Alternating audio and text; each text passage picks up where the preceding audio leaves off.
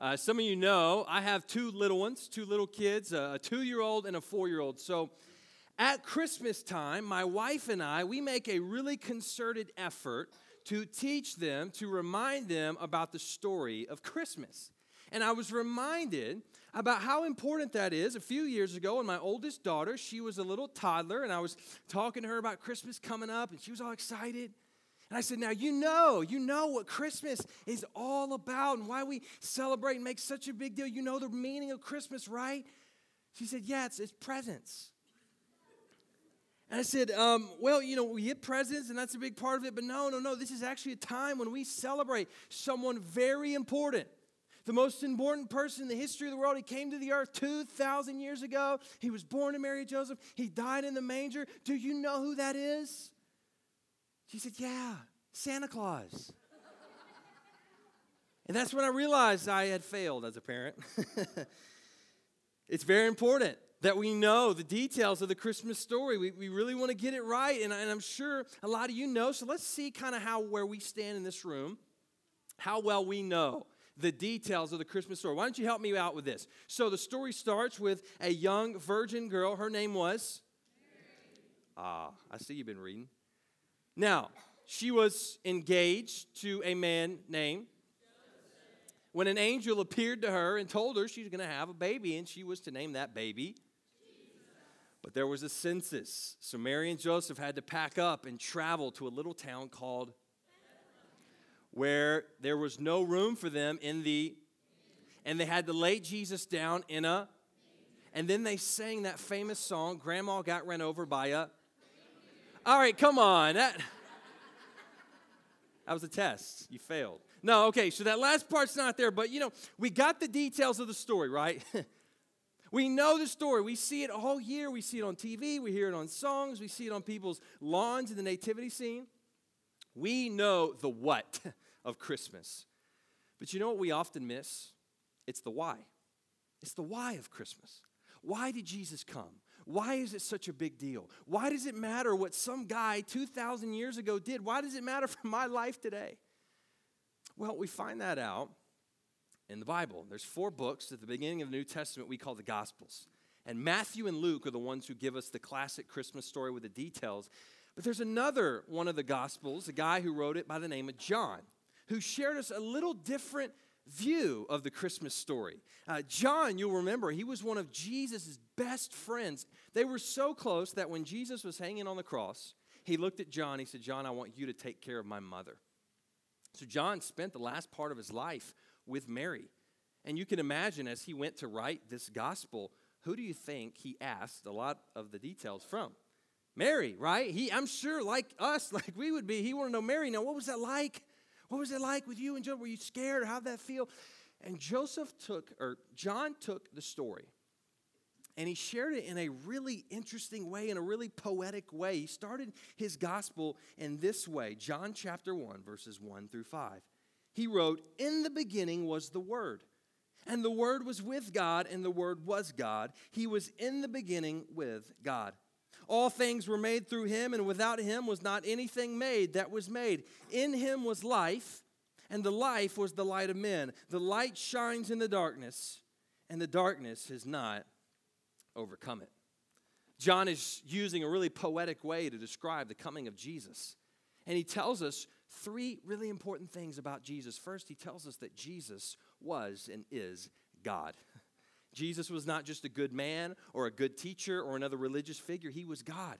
So here's what this means, and this is really important. It means that Jesus did not come into existence 2,000 years ago in Bethlehem. No, John tells us in the beginning was the Word, and the Word was with God, and the Word was God. In other words, Jesus has always existed from eternity. So what happened in Bethlehem?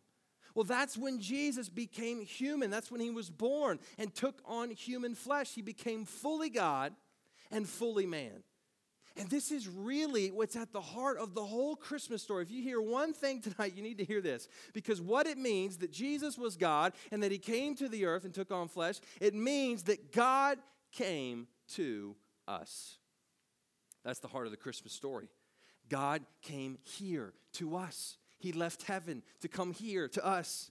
And you need to understand that this is very different. This is what makes Christianity unique and different from every other religious or belief system in the whole world. You see, one thing that every religion pretty much has in common is that we all believe in some kind of higher power, some kind of God-like figure. And we all see God as being up high on this mountain because he's holy and he's perfect and he's way up there and we're way down here. We're at the bottom of the mountain because we're not perfect and we're not like God. We're different. And so every other religion in the world says that if you will work as hard as you can, if you will be as good as you can, and if you climb that mountain the best you can, then maybe by the time you die, God will let you onto the mountain to be with Him in heaven. But here's what makes Christianity so different Christianity says you cannot make it up there to be with God no matter how hard you try, no matter how good you may be, no matter how needy people you, people you feed. You cannot make it because you're a sinner just like me. We're all sinners. We all fall short of that standard. So here's what God did God came off the mountain here to us. He left a perfect place in heaven where he was surrounded by angels, where he lived in perfect joy and perfect peace. He left all of that to come here for you. He suffered. He experienced all the pain and difficulty that we feel so that he could save us and rescue us. And only God could do that. And Jesus was God. Second thing John tells us is that, is that Jesus was life.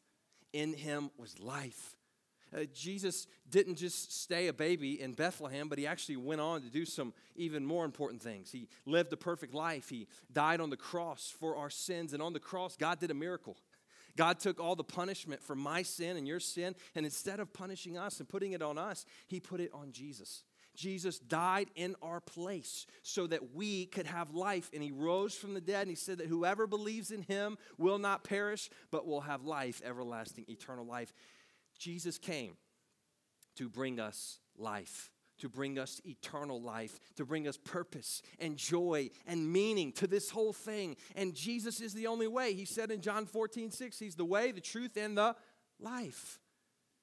He said, There's no other way to the Father except through Him. That's why Jesus came to bring us new life so that even when we die, we would still live with Him. Last thing, third thing, John tells us is Jesus was the light. He was the light. You know, the Bible talks a lot about light and darkness. And let me tell you, you don't have to be a rocket scientist to realize we live in a dark world. We live in a world, you just scroll through social media, turn on the news, there's so much darkness all around us. So Jesus came to enter into our darkness. He didn't stay away or say, oh, you guys are too messed up for me. No, he stepped right into the middle of it. And he came to die to defeat the darkness. And he came out the other side from the empty tomb, and he had defeated sin and death and darkness. And he said he's the light of the world. Jesus came to light up the places that are dark. You know, like I said, I have two little kids, and my, my toddler, my four year old, she's in that phase where she calls me into her room. She says, Daddy, Daddy, Daddy, there's a shadow over there. And that shadow scares her, right? And so what do I do? I turn on the light. I tell her, I say, hey, you don't have to be afraid of shadows. All, all a shadow is, is a place where the light's not gotten to yet. And when I turn on that light, what happens? All the shadows are gone. The darkness is gone. That's what Jesus did. He came here to enter into the darkness and to spread his light to the world. And that's what he's doing now. And that's the point of Christmas. That's the whole idea. God came here because He wants to have a relationship with you, because He wants to save you and give you purpose and meaning and hope to your life.